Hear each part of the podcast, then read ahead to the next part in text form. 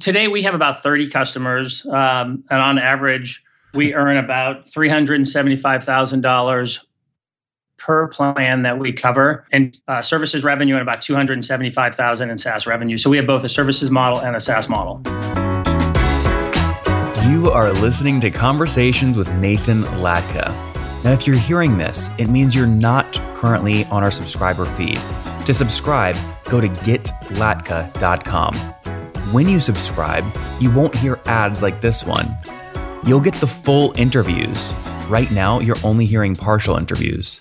And you'll get interviews three weeks earlier from founders, thinkers, and people I find interesting. Like Eric Yuan 18 months before he took Zoom public. We got to grow faster. Minimum is 100% over the past several years. Or bootstrap founders like Vivek of QuestionPro. When I started the company, it was not cool to raise. Or Looker CEO Frank Bien before Google acquired his company for $2.6 billion. We want to see a real pervasive data culture, and then the rest flows behind that. If you'd like to subscribe, go to getlatka.com. There, you'll find a private RSS feed that you can add to your favorite podcast listening tool, along with other subscriber only content. Now, look, I never want money to be the reason you can't listen to episodes. On the checkout page, you'll see an option to request free access. I grant 100% of those requests, no questions asked. Hello, everyone. My guest today is Jay Ackerman. He's the CEO and president of a company called Reveleer. In his role, he's responsible for fostering product innovation, accelerating business growth, and scaling operations to propel the company's impact for health plans. They're a SaaS platform focused on value based care. All right, Jay, you ready to take us to the top? Yeah, for sure, Nathan. Let's do it. So, what does that mean? What's value based care? Yeah, so um, as you've probably been hearing a lot in the news, there's been a shift from from fee, uh, uh, you know, uh, fee for service. You know, with a health plan, you go in and see a doctor, they'll charge you a fee whether or not they actually take care of your ailment. And so the government's been pushing for value based care, trying to ensure that providers, doctors, hospitals, and the health plans are working to ensure that members get healthy and stay healthy. And so we play a part in uh, in supporting that. Okay, so and so what does the platform look like, and who's buying it? Is it the hospital, the patient, too? Yeah, perfect. So uh, we have a cloud application that's uh, used by government sponsored health plans. So that would be health plans that are participating in Medicare, Medicaid, uh, ACA, or kind of affectionately known as Obamacare. And they use our platform to engage with providers, uh, doctor offices, health systems, and hospitals to capture critical information on members to make sure that they can demonstrate to the government that they are doing their part to ensure that their members receive proper care, stay healthy, and they ensure a balanced set of members. So, Jay, who who is they though? Is it is it literally the hospital down the street here, or is it somebody else?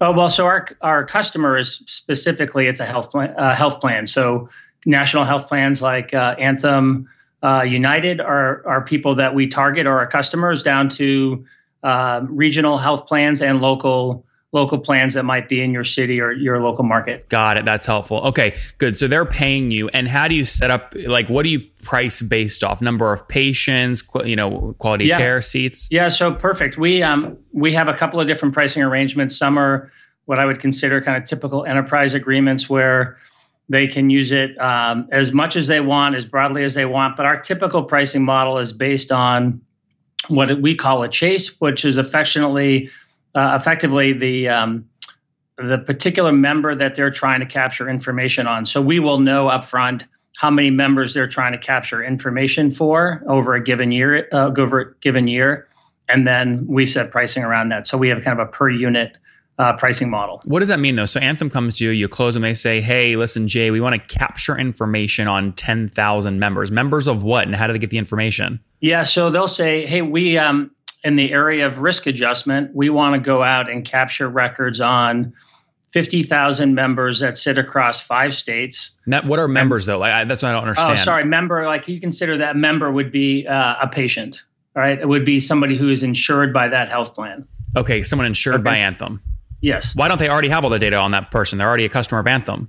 Well, so um, I mean, you hear a lot about this, like the interoperability within healthcare and systems that don't speak. So doctor offices, uh, hospitals, they have lots of information sitting on each of the individuals that walk into their building to receive care, and that information is not shared very well back to the health plan. Okay, got it. So they are Anthem is using your technology to get more information on their own patients. Uh, yes, on the members that they insure. Yeah, which would yeah, got yeah, it. they don't they don't think of them as their patients, right? They think of them Insured as the members. members. that they cover. Yeah. Okay. Very good. That's helpful to understand. And then, so help me understand on average what what is no obviously don't talk about Anthem's actual contract, but on average, what are these companies going to pay you per year to use the tech?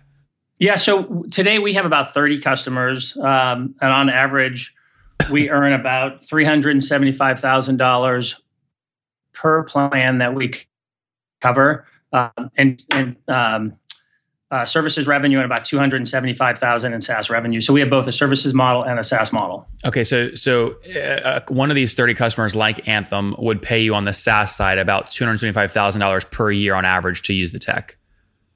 Yeah, and that number for us has uh, uh, been going up uh, pretty pretty significantly year on year. Yep, and that's okay. So that comes out to about twenty three thousand dollars per month across those thirty those thirty customers. Now, if I multiply those thirty customers times twenty two grand a month, I mean that puts you at what is that like six hundred eighty grand a month in revenue, just on SaaS. Uh, yeah, yeah, just on SaaS, that's probably that's a good number. Okay, I mean is that accurate? Yeah, yeah. Okay. So that would mean you guys are running essentially an $8 million ARR, right? Run rate SaaS company. And then you've got another 30% juice on top of another 2 million or 3 million on setup fees, professional services. Yeah, perfect. You your numbers tie up, great. Sweet. That's great. Okay. So that's the company. Now you, you mentioned this has been expanding over time. So take me back to day one. When did you launch the company? What year? Yeah, so uh, well, there's probably two day ones. So I, I I joined the company in 2016. I'm not the founder. I got uh, hired by our investors to take a business that they had a lot of faith in, um, where they thought they needed somebody who had more scaling experience. So I jumped in in mid 16. And so there's kind of the chapter that's been written from 16 onward. But the company was actually launched back in 2009 more as a professional services business that started to morph into a software company. Uh, so the company's been around a while, but but I like to think about kind of what's been happening over the last three years. Between 2009 and 2016, how much company did the capital raise before you came? Uh, close to eight million dollars. 8 million raised. And how much total today raised? Uh, just under 18. Okay. Why'd you have to raise an extra 10? Why couldn't you come in and fix stuff and get cash flow pumping Yeah. and not have to take extra dilution? Yeah, so um, you know we, we're solving a big problem. Uh, we're solving a complicated problem. Working with health plans require technology that is highly secure. Uh, and I would say the other part is we um, to support the health plans and to solve a problem across the area called quality and risk adjustment are effectively while they're like products, they're different products, and so from a product development standpoint, requires a lot more capital. Got it. Okay. So I assume obviously you raised additional capital. Now you're burning capital to drive growth. Is that accurate or are you cash flow positive? Uh, we will end the year uh, cash flow positive. Okay, that's great. Today, though, like last month, are we talking burning like a million a month or a hundred grand a month, or how close to your? Oh no, yeah, I think we've been really great stewards of capital. So we're, we're burning about a hundred grand a month. oh, that's not okay. That's not bad at all. And what's your team size? Team size, we've got uh, today about eighty people full time, Okay, how many engineers? uh, fifteen engineers. Fifty. You know all these numbers. You've listened to the podcast before, haven't you? Yeah, well, look, like anybody who's worked with me know I'm a numbers guy, so uh, I like it. it's r- I- right up my alley. I like it when I interview another numbers guy. That's good or gal. All right, so 15 engineers, and at this price point, I imagine you have serious kind of field sales operations. How many quota carrying sales reps? Yeah, so we actually have a small team, but we're expanding it. We have two quota carrying reps, uh, but our sales leader also effectively carries quota as as uh, as does effectively anybody at the senior team. Right, we all kind of play a part. Well, so Jay, 80 people full time, 15 are engineers, two are quota carrying reps. Who are the other 60 people? Yeah. So all right. Yeah. So those um, we've got on the product side, we've got a team of six, um, and then our operations team, we've got about 50 people now. So you know, we talked about the 10 million revenue. Uh-huh. Um, you know, we have business under contract to have that number be about 70% higher next year, and so the 50 in ops are effectively supporting that new growth that's already been sold. What is an, I don't understand what that means in your space. What does an op mean? Uh, uh, so our operations team. So when I talk about, you know, we have to capture information on behalf of a health plan, and and look like, you know, from a standpoint of like our business, we're trying to disrupt a tech-enabled services model that's really heavy with people, and so our competition will reach out with um, they'll have people calling provider offices a doctor to request a medical record to be sent in on a member. That information has to come in and be reviewed to make sure that it matches the member that they're seeking. They'll then attach it into the system then it gets reviewed by a certified coder or abstractor. And we're trying to continually take out that layer of work and try to automate it and so right now our team of our operations team is about 50 and those are the 50 okay. people who call on providers to get the record and review the record and attach it into the system. So I imagine if your operators do a good job onboarding new customers, you see great expansion revenue. So if you look over the past 12 months, let's peel back that onion. What was gross revenue churn over the past 12 months?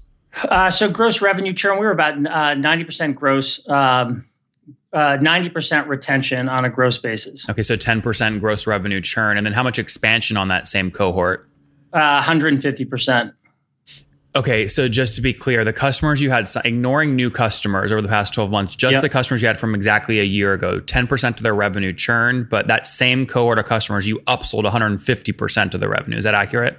Uh, that's accurate. That's great. Okay, I mean, so that's obviously, I mean, that's like 240% net revenue retention. Uh, I would put that definitely in world class. The question is, can you do that at scale?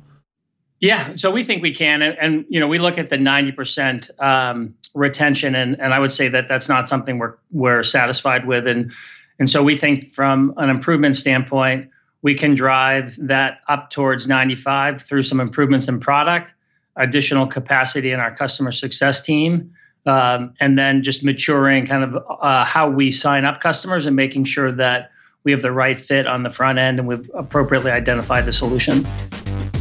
Okay, Top Tribe, many of you ask me all the time how did I get my website up so fast, so quickly, and why is it doing so well? The answer is simple. I use HostGator.com to keep the thing cranking along. They've got a 45 day money back guarantee, which is great. I used their free website builder to get the site up because it's ideal for WordPress. It's just what I use. They've got 4,500 templates and a free e commerce plugin as well, and 24 7 support, which we love, right? We love that. I bug the hell out of them. They always get back to me. So I've got you 30% off along with $100 in free AdWords credit. To grab it, just go to hostgator.com forward slash Nathan, but you got to do it now. Again, hostgator.com forward slash Nathan.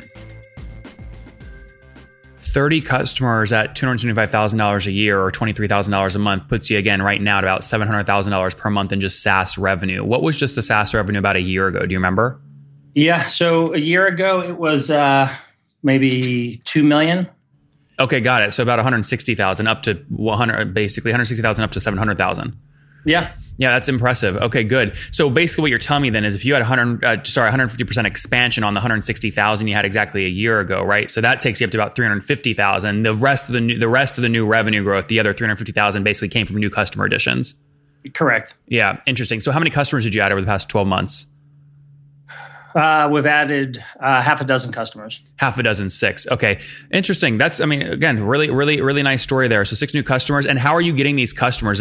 Field sales, knocking on doors? Yeah, so we have uh, a field team out there. I mean, the, the the beauty of our market is it's easy to identify all the customers that we can sell to. There are effectively 2,000 health plans across the country that participate in Medicare, Medicaid, and uh, the commercial exchange.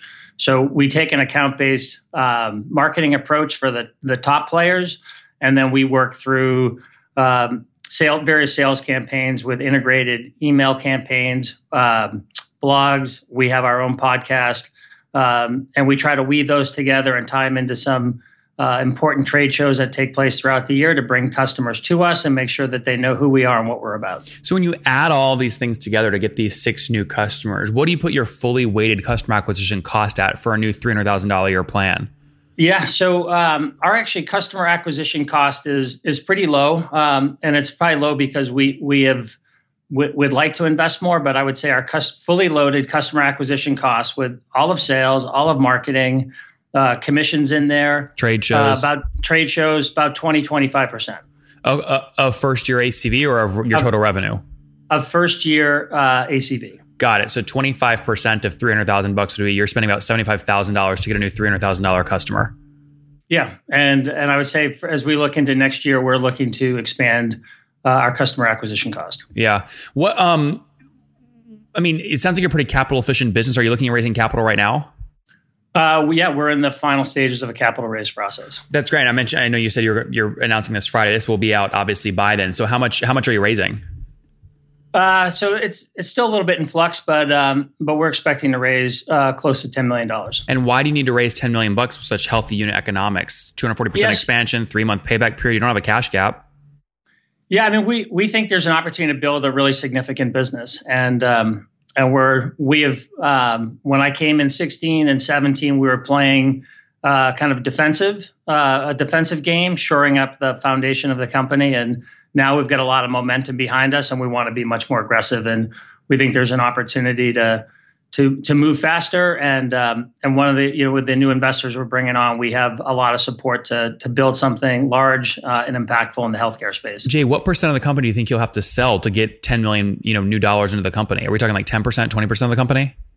Uh, you know, so typical kind of like I look at typical cap raise kind of, you know, 20, 20, 30%. Okay, got it. So you're looking at getting like a $50 million pre-money valuation, 60 million post-money, something like that. Yeah, I think that's um, you know that's close. And do you feel like that's fair with eight million in terms of true ARR annually? You're looking at about a five six x ARR multiple.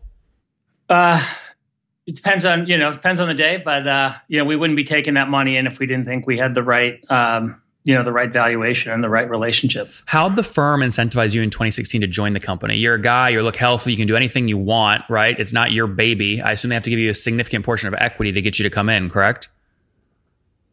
Yeah, yeah. I probably ask my wife that question, but um, you know, I I uh, I was an executive in a publicly traded company, and um, I really want. I was uh, most recently Guidance Software, which is in the endpoint security space. I was chief revenue officer. Um, I, I want to take the opportunity. I wanted the opportunity to lead a company. I thought there was a good fit here with what uh, Reveleer was up to and was happy to take a really significant cut in in W two compensation for equity. And so, um, you know, with our, our, key investors, Upfront Ventures, uh, uh, you know, key player in Southern California, and we worked to ensure my you know my stake was aligned with theirs. So. You know, heavily equity laden, you know, relationship. More, you got more or less than twenty percent of the company.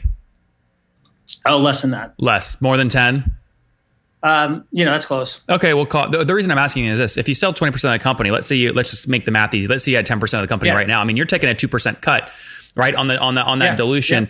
Yeah. I mean, there are so many ways you're doing about 10 million a year right now in revenue total when you add your SaaS plus your professional services. Why not go use non-dilutive debts you save personally for yourself, being self-interested? You save your two percent.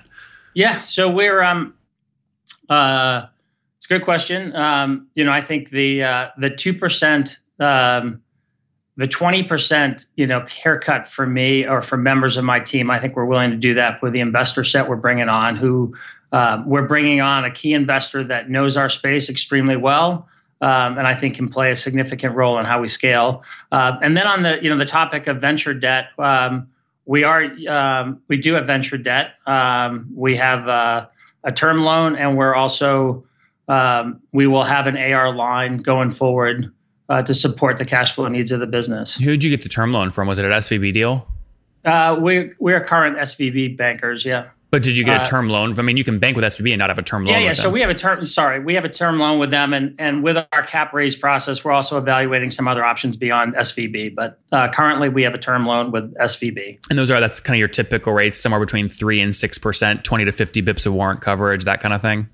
Yep. Yeah. Right in that line. Yeah. And why would you yeah. look at moving away from SVB? Have you found cheaper capital? Uh, we are finding, yes, we're finding cheaper capital. Um, and I think our story is appealing to some of the banks we're talking to, and they're being pretty aggressive in how they're looking at us. Yeah. Uh, it, when you analyze the cost of capital, is it strictly just looking at can we get cheaper than a three to 6% interest rate? Uh, yeah, I mean, I think there's, you know, it's that's part of it, but also making sure that we're building a relationship as we think about some inorganic opportunities out there that that we have a potential lender that um, you know can support us with that. I'm not quite sure I know what that means. So, um, I mean, I guess the reason I'm being the reason I'm being curious here is because if you found capital that's cheaper than three to six percent, I want to know about it because everyone will go take no, capital. No, no, like no. So, on, I mean, on the term loan, um, you know, they're all kind of in and around the same spot. Okay, um, but we're uh, you know we are looking at some acquisition opportunities and and would like to f- finance that in part with debt, and we want to make sure we have uh, a banking partner that's you know kind of you know at our at our side on those opportunities. Okay so let's do that. If you were going to raise capital to help to help essentially put up some debt in, in an acquisition where you maybe only have to put it let's say you're going to buy a company for five million bucks you only have to put up a yep. million you use debt to put up four million. What facility would you do that under? What you said an you you you do it under kind of an ar advance versus something else uh, no i think i think we would um, i mean so we have the equity coming in and we'd probably balance out with additional uh, term loan Okay. Have you found so very rarely will SVB or uh, basically these debt, uh, if you're getting a three to six percent interest rate, because the, these banks are making so little on it, they always are going to be want to be senior position. It's very hard to stack term loans without doing a refi. So is that what you're looking to do? Is actually a refi to someone that can give you a bigger term loan than SVB? Yes. yes oh, yes. I see. So you're Absolutely. not looking to get someone to sub SVB. You're looking to refi no, no. and get a bigger line. Absolutely. Sorry. I see. Got it. Okay. Very good. Very good. Well, we'll look for that news. That'll be exciting. Um, on that note, Jay, let's wrap up here with the famous five. Number one, yeah. what is your favorite business book? Um, you know, my favorite business book would probably be um, uh, Never Eat Alone by Keith Ferrazzi. Uh, although I'm reading uh, right now, I'm reading um, The Founder, um, which is also a great book. Very good. Number two, is there a CEO uh, of your following or studying? Yeah, so uh, timely one with uh, John Donahoe, who just stepped into the Nike CEO position yesterday, leaving ServiceNow. Yep. Number three, what's your favorite online tool for building your company? You know, uh, since I'm kind of a, a market facing leader, I would probably have to say HubSpot. So I, I look into the app every day to see how our sales team is doing and building pipeline and and uh, driving activity with prospects. Jay, number four, how many hours of sleep you get every night? Uh, target seven, but uh, not often hitting it. So I'm about six and a half. Okay, you mentioned a wife earlier, so it sounds like married. How many kids? Yeah, married, uh, two boys. Two boys. And how old are you? I'm 52. 52. Last question. What do you wish your 20 year old self knew? Yeah, so it's a that's a good one because my oldest boy is 16, so he's approaching that age pretty fast. I, I, think uh, probably three things. Probably f- one, find a great mentor. Two, don't be afraid to join a large company early on. They can provide great opportunities to learn and develop. Uh, and the last one, I'd say, manage your cost structure. Um, if you want to take the leap, start a company, be an entrepreneur, it is really hard to peel back costs after they've kind of you know crept into your life. Guys, Reveleer is helping folks like Anthem get more information on the clients and patients that they insure. They're doing that again via Jay's tool. He stepped in in 2016 after the company had already raised about eight million bucks. Today, raised about 18 million dollars and looking to raise another 10 uh, right about now to fund some acquisitions and do some other things. They're burning about 100 thousand dollars per month right now. 80, 80 people on the team, 15 engineers, two quota carrying sales reps. Really impressive economics here. 10% gross revenue churn annually, 150 percent. You heard that right, 150 percent expansion uh, revenue. So call it 240% net revenue retention. Payback period only three months. So healthy economics. Again, 30 customers paying about $300,000 per year, where about uh, 8 million in ARR is pure ARR and another 2 million is professional services on top of that. Jay, thanks for taking us to the top. Yeah. Hey, Nathan, this was great. Thanks for your time.